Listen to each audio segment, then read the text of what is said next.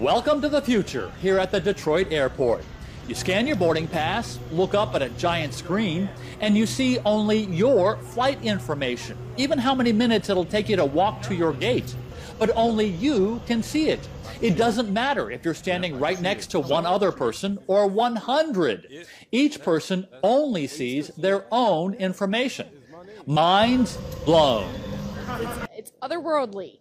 And I can't see a thing. that, that is insane. Can you read that for mommy at the top? What does it say? Hello, George. What? No way, that's so cool. I can't see anything. Like I literally don't. How is that possible? It's possible because of Albert Ng. Ng started developing his parallel reality technology in 2014.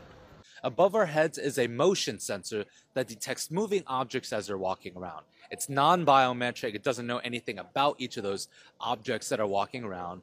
Pretty amazing. Congratulations on this. It seems like a movie set in a slightly scary future where people's eyes identify them to advertisers on big screens. But this technology does not use your eyes or your face. The only thing that identifies you is the shape of your body. That's remarkable that you're standing right next to me and you can't see that. So even though the flight boards that exist today have the flight information, it's a list of 100 flights. It's on you to look through that flight information board to find your flight. Ng says the technology is especially important for foreign travelers who don't always understand what's on the regular information boards. And his plan was to quietly debut this technology in Detroit for the masses, for ordinary travelers, with no facial scans, no apps, no gadgets, just a boarding pass.